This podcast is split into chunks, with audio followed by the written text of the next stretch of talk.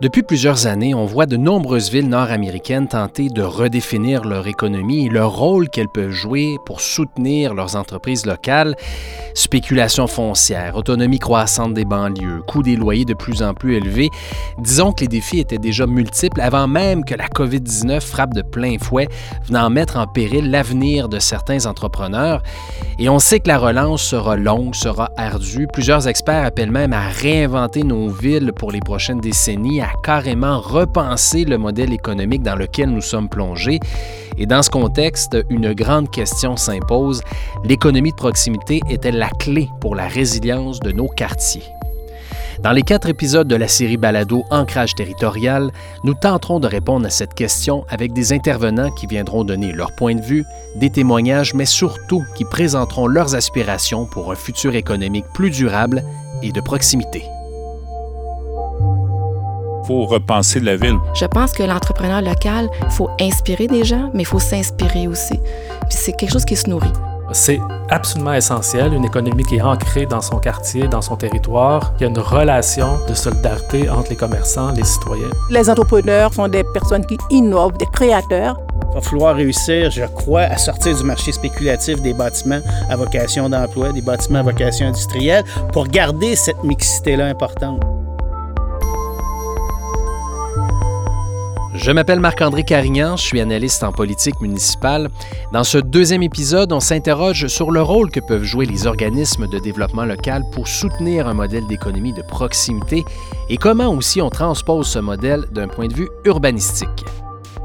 Avec nous pour en discuter, André Lavallée, un homme qui a consacré sa vie à la politique. Il a siégé comme vice-président du comité exécutif à la ville de Montréal, ancien maire de Rosemont, la petite patrie, et c'est lui qui a adopté le premier plan d'urbanisme dans l'histoire de la ville de Montréal.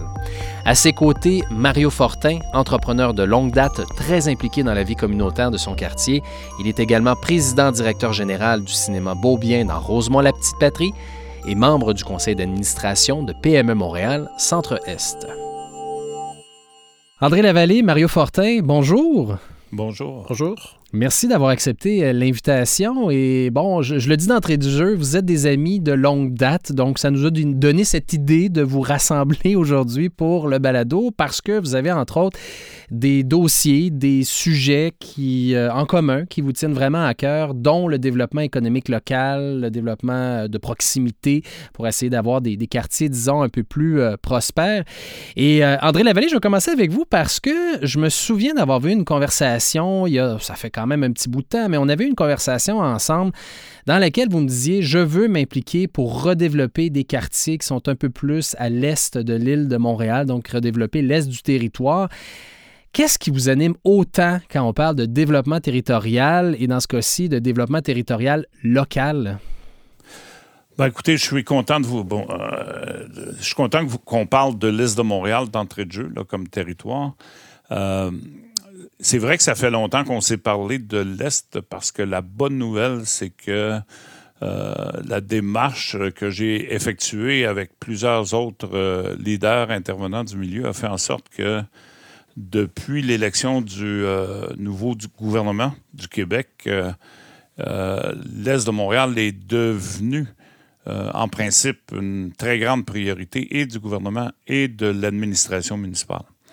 il y a des projets qui sont annoncés, il y a certains fonds qui ont été débloqués, euh, il y a des acteurs du milieu qui sont euh, mobilisés. Ça, c'est le résultat. Mais pour répondre directement à votre question, le développement territorial, en, ce qui me concerne, c'est toujours une, approche qui a été fondamentale dans toute ma démarche à titre de militant, de travailleur communautaire, euh, d'élu, de membre du comité exécutif, de euh, cadre au sein du gouvernement du Québec. Moi, je pense que dans un ensemble que constitue un État, une province, euh, une grande ville, euh, il y a des territoires. Ces territoires-là sont habités, ils ont leurs caractéristiques propres, ils ont la, population est différente d'un endroit à l'autre. Les dynamiques sont différentes, puis il faut être capable de concilier grande vision d'ensemble ou même vision mm-hmm. planétaire et action euh, sur la base d'un territoire donné avec euh, les personnes qui, habitent sur ce territoire. Donc, ce serait votre définition essentiellement, c'est de la concertation locale, c'est du développement en lien avec la communauté. Là. Ben, J'irai un peu plus. C'est un, j'ajouterais, c'est un développement et des résultats. On pourrait reparler, si vous voulez, de, des résultats qui ont été obtenus dans le cadre. Euh, ben, parlons-en, pourquoi pas. Euh, je, prends seulement le territoire de Rosemont, la petite patrie, pour euh, n'en nommer qu'un. J'ai contribué avec mes collègues Michel Lemay, Diane Martin, Léa Cousineau, les élus du RCM en 86 on a contribué à la création de la CEDEC Rosemont-Petite-Patrie.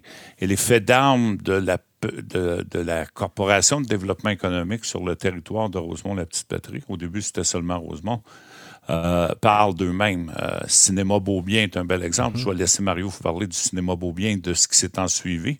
Ben oui, c'est un très bel exemple. Je, vais profiter du fait que vous parliez de Mario pour justement lui demander, euh, en parallèle avec ce qu'André nous dit, votre définition, vous, de, de l'économie de proximité.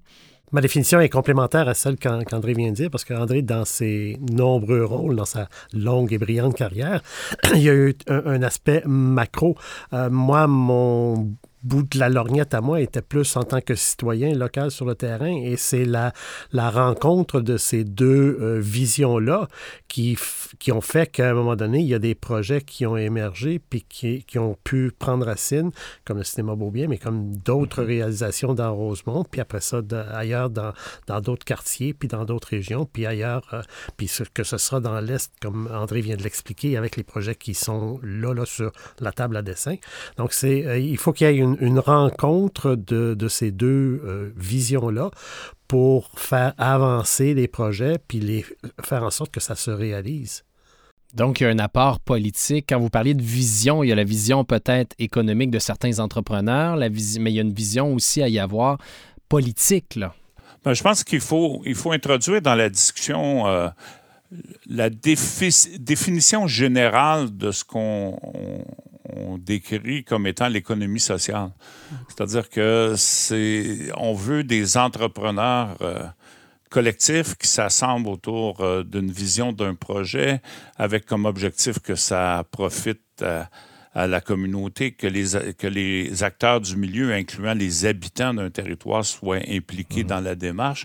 Et euh, moi, ça a été de, à toutes les étapes, je le disais tantôt, euh, ma démarche de faire en sorte que des gens se rencontrent, euh, pas seulement sur... Aujourd'hui, on est en 2020, ça existe encore, mais la, mobilisation est plus individuelle que collective. Euh, l'entrepreneuriat est plus le fait d'un ou de quelques individus que d'une communauté. Mais pour mieux expliquer encore euh, l'intention qu'il y a derrière mon propos.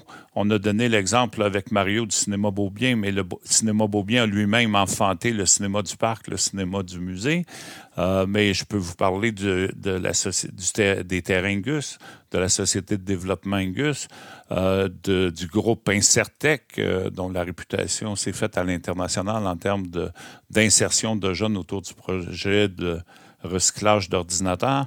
Et les exemples, il y en a cyclochrome, euh, des jeunes en insertion qui euh, euh, réparent les qui entretiennent les vélos. Bixi.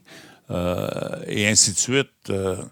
c'est sans fin le nombre de projets. Je parlais hier à quelqu'un de, Mercier, le, le, projet de la promenade Belle-Rive euh, c'est un projet qui est accompagné à toutes les étapes par une corporation de développement local, la CEDES, et on, pourrait les multiplier. Donc, c'est vraiment une définition très concrète des gens, euh, des, des, parties prenantes dont les intérêts ne sont pas tous les mêmes, qui s'associent sur la base d'un territoire, faire émerger des projets dont l'intérêt est collectif, dont la finalité est mm-hmm. collective, dont le profit est collectif.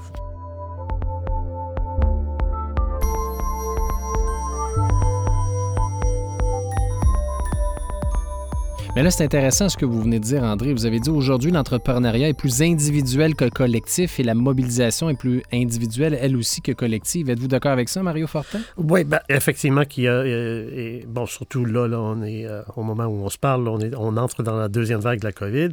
Euh, on, est un peu forcé à se replier sur nous-mêmes et à redevenir un petit peu plus individuel que, collectif. Mais ça laisse quand même. je, remarque de tout ce que André vient de raconter sur toutes les expériences que tout le temps, tous les noms qu'il utilisait étaient au pluriel. C'est à la fois c'est des, des collectifs, mais euh, c'est des individuels, mais un, un total d'individuels qui finissent par faire un collectif et qui font qu'ensemble, ensemble, tout ce beau monde-là finissent par se rejoindre et faire avancer pour qu'il y ait une euh, retombée euh, dans les quartiers, dans, dans, dans la ville et, et plus, et plus large aussi. Et ça, ça s'est perdu un peu, si je comprends bien. Là, si je comprends bien les propos d'André, André, ça s'est perdu un peu, ce, ce côté plus collectif. Là. Ben, ça s'est pas perdu. Euh, je pense qu'il y a encore plein de monde de terrain qui sont prêts à agir dans ce sens-là, mais les, les, les gouvernements, les administrations ont réorienté leur action et euh, sont beaucoup plus euh, du côté de l'individu agissant. Euh, donc, on- par exemple, au niveau, vous savez, le- plus de la moitié du parc de logement social et communautaire à Montréal est le fait de coopératives d'habitation, d'organismes sans but et des groupes de ressources techniques. Mais depuis une dizaine d'années, le gouvernement a privilégié l'aide à la personne, c'est-à-dire vous êtes locataire, vous payez trop cher, on vous donne euh, un supplément de loyer plutôt que d'investir dans la construction de lo- logements sociaux. C'est un exemple parmi d'autres. Les corporations de développement économique euh, et communautaire qu'on avait construites dans les quartiers ont perdu leur financement il y a quelques années.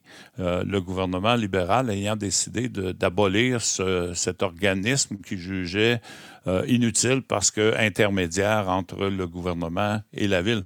Comme si on pouvait faire du développement, comme on pouvait imaginer qu'un projet euh, euh, ne peut pas émaner d'une communauté ou à l'inverse, qui doit venir absolument de, de la grande ville en ce qui concerne Montréal. Ce qui est, ce qui ce qui ce qui est pas- c'est fini le temps là, où on rêve qu'une entreprise de 5000 euh, emplois va débarquer à Montréal demain matin pour répondre à tous nos besoins.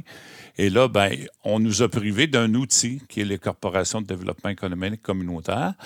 On l'a remplacé par un autre outil qui est PME Montréal, qui s'adresse plus aux individus avec un volet euh, économie sociale, mais l'objectif premier, c'est l'individu. Mario Fortin? Oui, ben c'est effectivement ça. Si on veut prendre l'exemple que je connais le plus, celui du cinéma Beaubien, c'est ce qui est arrivé il y a 19 ans, où un projet euh, qui, qui, qui émanait de quelques individus, les gens qui étaient qui, habitaient autour du cinéma, quelques euh, personnes de l'industrie, euh, se sont dit ah ouais, il faut faire quelque chose, il faut empêcher la fermeture de cet immeuble-là, de ce cinéma-là, qui est quand même le dernier cinéma de quartier à Montréal.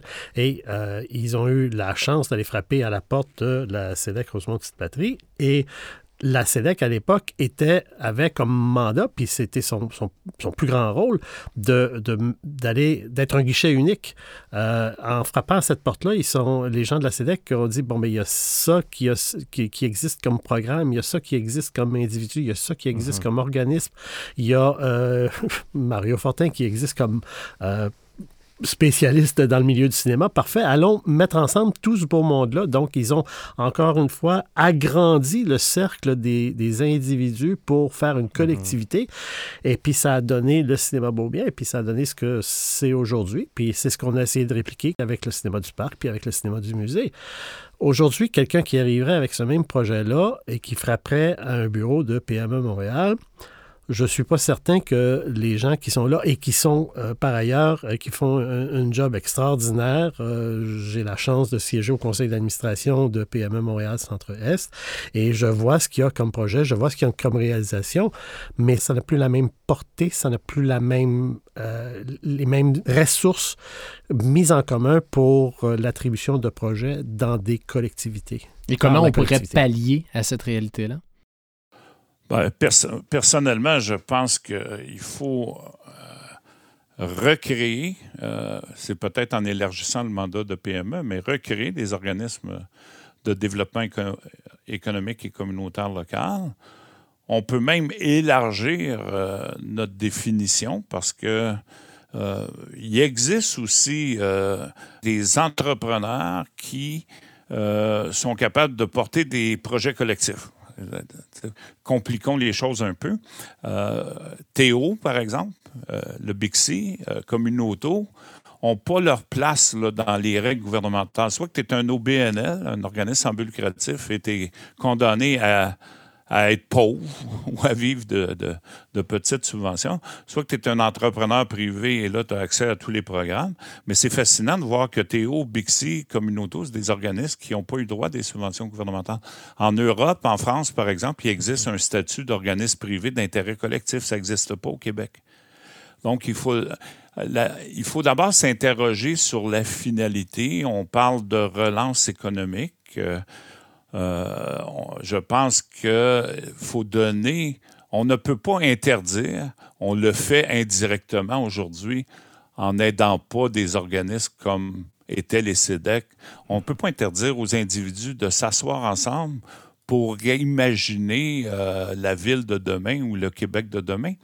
Puis c'est un peu ça qu'on fait indirectement. On dit aux gens, essayez pas de c'est pas d'avoir des idées euh, collectives. Et on privilégie beaucoup, là, c'est dans l'air du temps, euh, l'éphémère, euh, le, mm-hmm. et même les, projets tactiques à très court terme.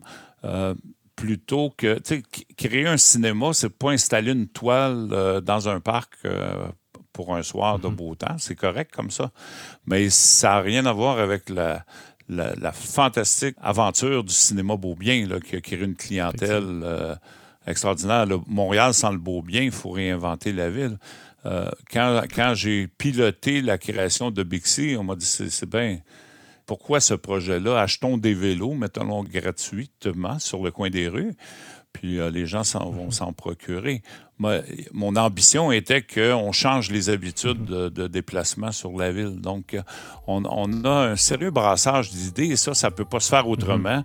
Euh, qu'autour de table avec des, des ressources rémunérées pour nous aider à le faire.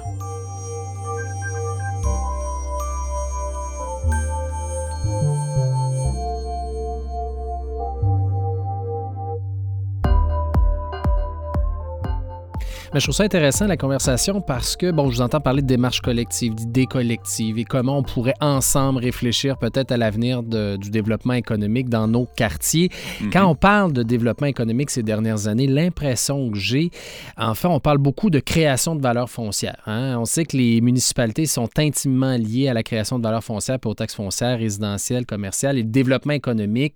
Euh, des fois, il y a des grands projets qui se présentent, on les accepte, c'est ce qu'on appelle du développement euh, mais à votre, si on veut avoir quelque chose de peut-être plus, qui répond un peu mieux aux attentes de la communauté ou aux besoins, même dans certains cas, parce que des fois, on a l'impression qu'il y a des projets qui sont carrément parachutés dans certains quartiers. Quels sont, selon vous, les ingrédients indispensables à un développement, ou on pourrait même parler de redéveloppement dans bien des quartiers de Montréal? On a parlé de Rosemont et autres, on peut parler de Schlager Maisonneuve et tout ça. Quels sont les ingrédients indispensables à un développement économique durable pour nos quartiers, un développement de proximité, selon votre expérience? Ben, si je regarde ce qu'on a fait au Beaubien, il y a 19 ans, quand on est arrivé euh, pour reprendre euh, le cinéma Dauphin, il y avait deux ou trois restaurants autour, il y avait 4-5 euh, locaux commerciaux vacants et puis c'était correct. Rosemont était à ce moment-là était appelé le, plateau annexe parce que le plateau commençait à être un petit peu trop cher. Fait que là, les gens regardaient des maisons un petit peu similaires, des grands triplex dans, J'ai habité dans Schlager Maisonneuve, puis c'est aussi le prochain plateau. C'est le prochain, voilà. Il y a eu beaucoup de prochains plateaux. Mais euh, c'est... Aujourd'hui, 19 ans plus tard, euh, il y a, plus aucun locaux euh, vacant, ou s'il y en a un de, à cause de la COVID, mais euh, il n'y a, plus de commerce vacant, il, y a, des bureaux qui se sont transformés en commerce, il y a une vie une vitalité commerciale.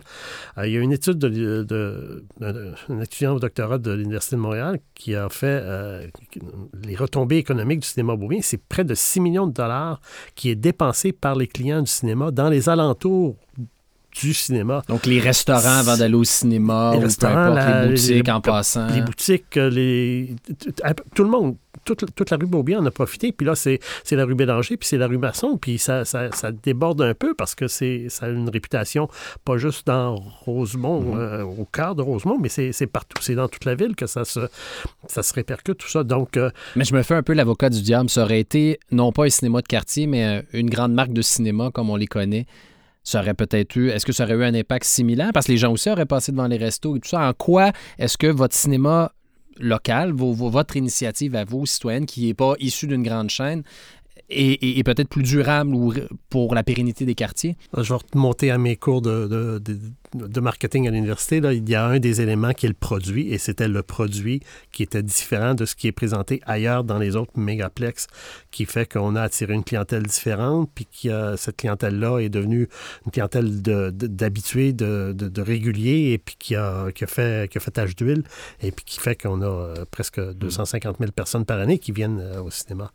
Je vais, je vais pousser euh, sur l'exemple de, de- de Mario. Je vais l'amener un peu plus loin. Euh, il y a le cinéma, il y a le produit. euh, ils ont trouvé un gérant de, de, de cinéma extraordinaire en la personne de Mario, qui Merci. connaissait. euh, qui connaissait le cinéma d'abord et avant tout. Il y avait une expertise. Autrement, ça n'aurait peut-être pas fonctionné, mais il y a la part des individus aussi. Mais ce projet-là est né euh, d'une concertation locale. Il y a eu des discussions dans, mon, dans la cour derrière chez moi, sur la rue de Normanville, avec Mario et d'autres intervenants, entre autres, pour voir comment on pouvait convaincre la ville et le gouvernement du Québec euh, de s'impliquer. Euh, et pas seulement là, le- la, vente de popcorn là, pour financer le développement du cinéma. Mais ce projet-là est issu d'un réseau, d'une intelligence collective qui a été appuyée par la Corporation de développement économique pour remplir les papiers, pour faire le plan d'affaires, pour euh, euh, voir comment négocier les permis avec euh, l'arrondissement. C'est vraiment une intelligence collective. Et cette intelligence collective va faire en sorte que il y les c'est pas seulement un cinéma, le beau bien, ça a été un des, une des moins coûteuses opérations de revitalisation d'une artère commerciale à l'échelle euh, mondiale. On a ouvert un cinéma et là, euh, les commerces se sont développés, des nouveaux restaurants sont apparus. Euh, L'arrondissement, j'étais maire à l'époque, a restauré le cinéma Beaubien. Il y a des équipements, il y a des petits bistrots qui ont ouvert avec des équipements pour les familles, les enfants. Euh, un autre a rénové. Le quartier lui-même s'est transformé. Euh, il y a eu beaucoup de transactions immobilières qui ont donné une plus. Et là, vous circulez autour du cinéma Beaubien, ben, les, les rues transversales sont fleuries euh, sans bon sens parce qu'il y a des gens qui plantent des, des fleurs dans chacun de leurs carrés d'arbres. C'est un quartier qui s'est reconstruit autour d'un projet de cinéma. C'est ça du développement économique communautaire local. André, justement, parlant de redévelopper un quartier, je peux pas euh, ne pas vous poser la question. En fait, vous avez déposé le premier plan d'urbanisme dans les années 90 à la ville de Montréal. Quelle corrélation voyez-vous justement entre l'urbanisme et l'économie euh, de proximité, l'économie locale?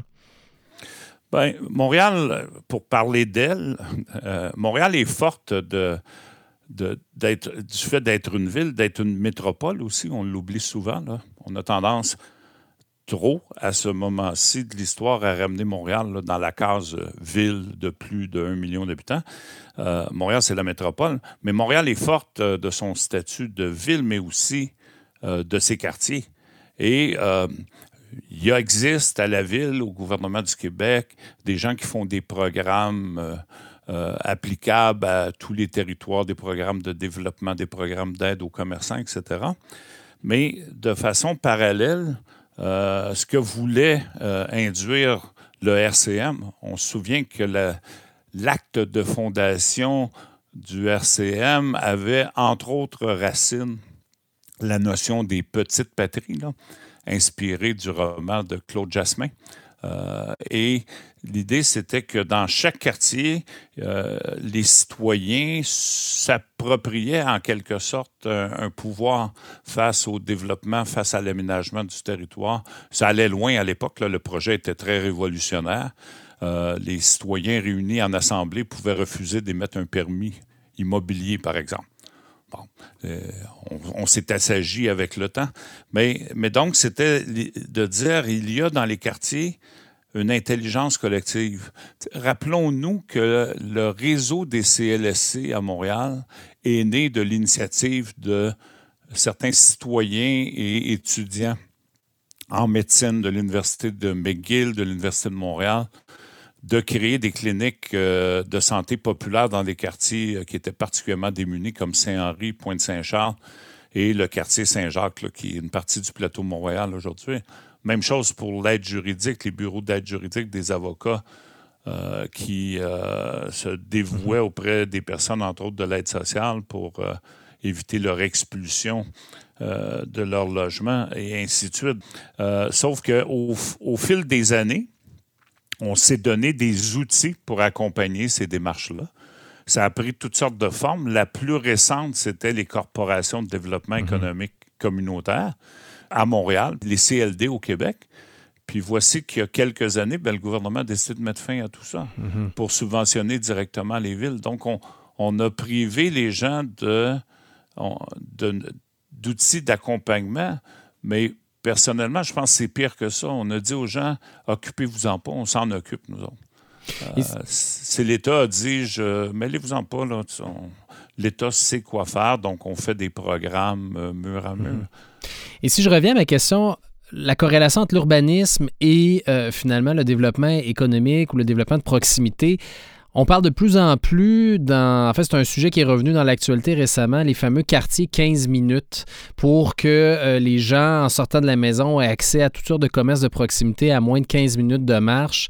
Euh, est-ce que pour vous, c'est un bon exemple justement de lien entre comment favoriser l'économie locale, comment aider à son développement et justement urbanisme?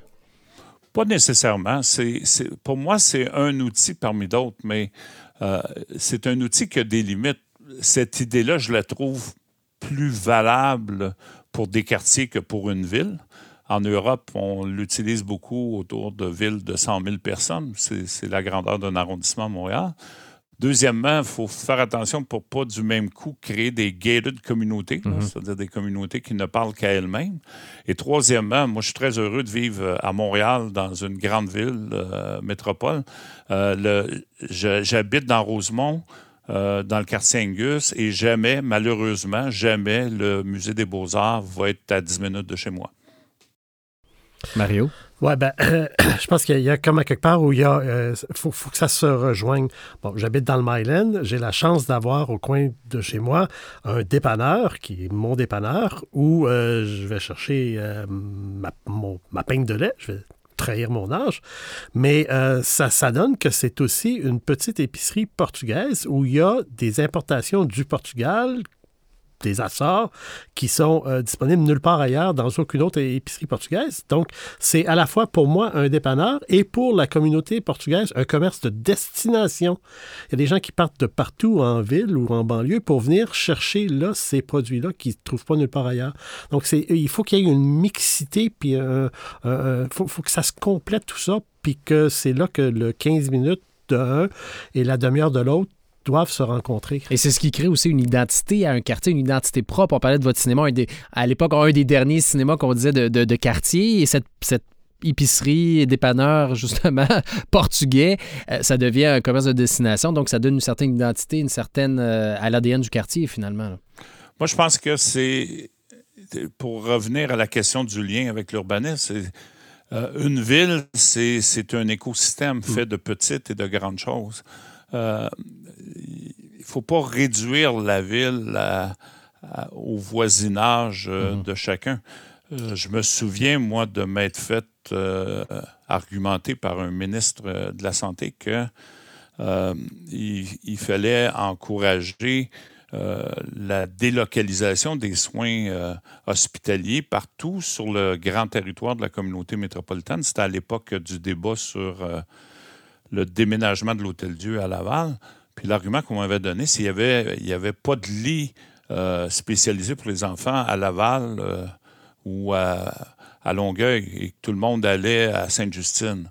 Ben, Sainte-Justine, c'est un équipement d'envergure métropolitaine, pour pas dire internationale, il peut pas y avoir des Sainte-Justine dans tous les quartiers. Évidemment.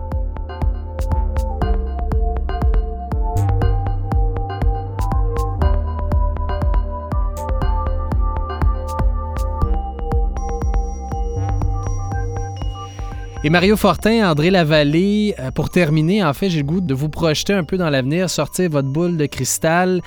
Mario y a fait référence, pandémie oblige, euh, on devra euh, relancer une économie, on devra revoir, repenser des experts qui appellent carrément à, revoir un peu le modèle économique dans nos villes. Euh, dans 30 ans, comment voyez-vous la place de l'économie de proximité dans des quartiers comme Rosemont, comme Mercier, comme Saint-Michel? Est-ce qu'il y a un virage à prendre selon vous et c'est quoi votre vision? Je vais avec Mario. C'est certain que j'y crois, j'y crois fort. Je, pense que ce qu'on a fait avec le Beau Bien, puis ce qu'on a fait avec le cinéma du parc, puis même le cinéma du musée qui, est dans un quartier aussi, il y a comme, euh, oui, il y a, un besoin de, de, diversité dans les, euh, la vie de quartier. Euh, on le voit avec des restaurants qui s'installent un peu partout euh, dans, dans, les quartiers. Il y a, des, bonnes tables maintenant un petit peu partout. Il serait temps qu'il y ait à côté de ces restaurants-là des lieux de diffusion culturelle comme une salle de cinéma ou d'autres salles. C'est, je ne prends pas juste des salles de cinéma. Et, que ça fasse un, une vie totale total ensemble. Et puis à côté de ça, ben, il va y avoir des commerces qui vont s'installer, des commerces euh, spécialisés. Euh, je pense au beau bien, il y a des vêtements pour enfants, il y a, il y a des fleuristes, des, des, boulang des boulangeries. Il y, a, une, éclosion de boulangeries partout sur le territoire de la ville.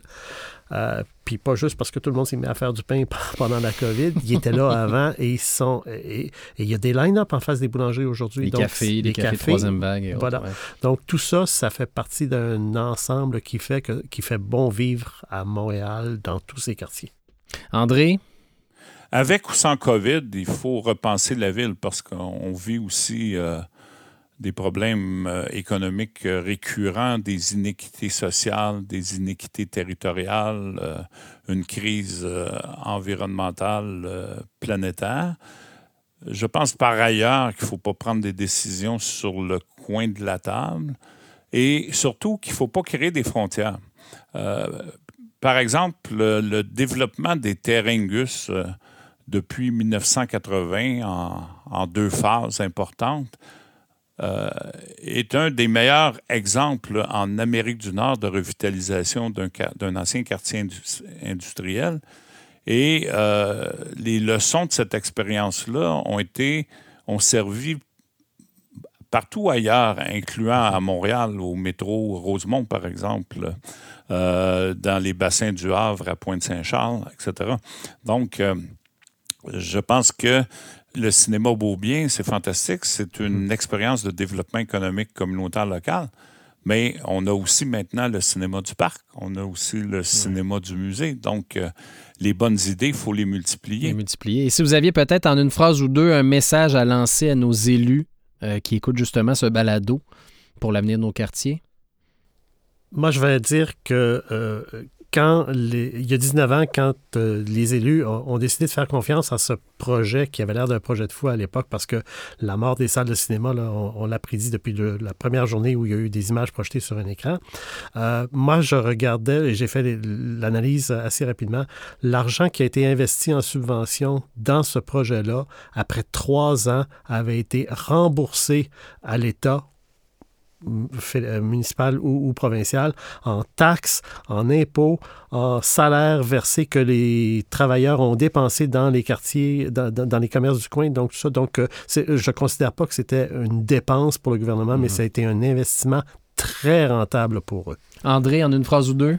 Il faut recréer à l'échelle de chacun des territoires d'appartenance de la ville des, des, des, entités de développement économique euh, local communautaire pas juste essayer de penser à des programmes euh, de type euh, top-down, euh, mais redonner la parole aux citoyens et leur donner des, outils pour s'asseoir ensemble. Je le dis souvent, je le répète, la Renaissance est née à Florence parce que des peintres, des sculpteurs se sont assis autour d'une table dans un bistrot pour partager leur vision de l'évolution de l'art. Mario Fortin, André Lavallée, merci beaucoup. Merci.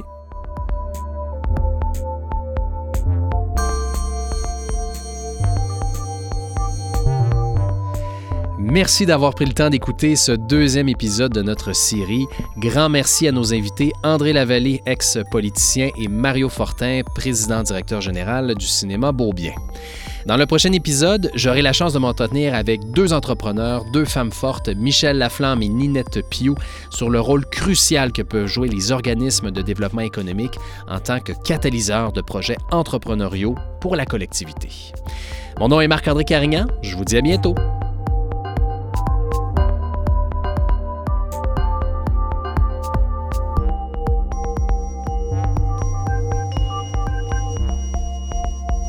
Ancrage territorial. Un balado produit par PME Montréal Centre-Est. Animation, Marc-André Carignan. Réalisation et conception sonore, Magnéto.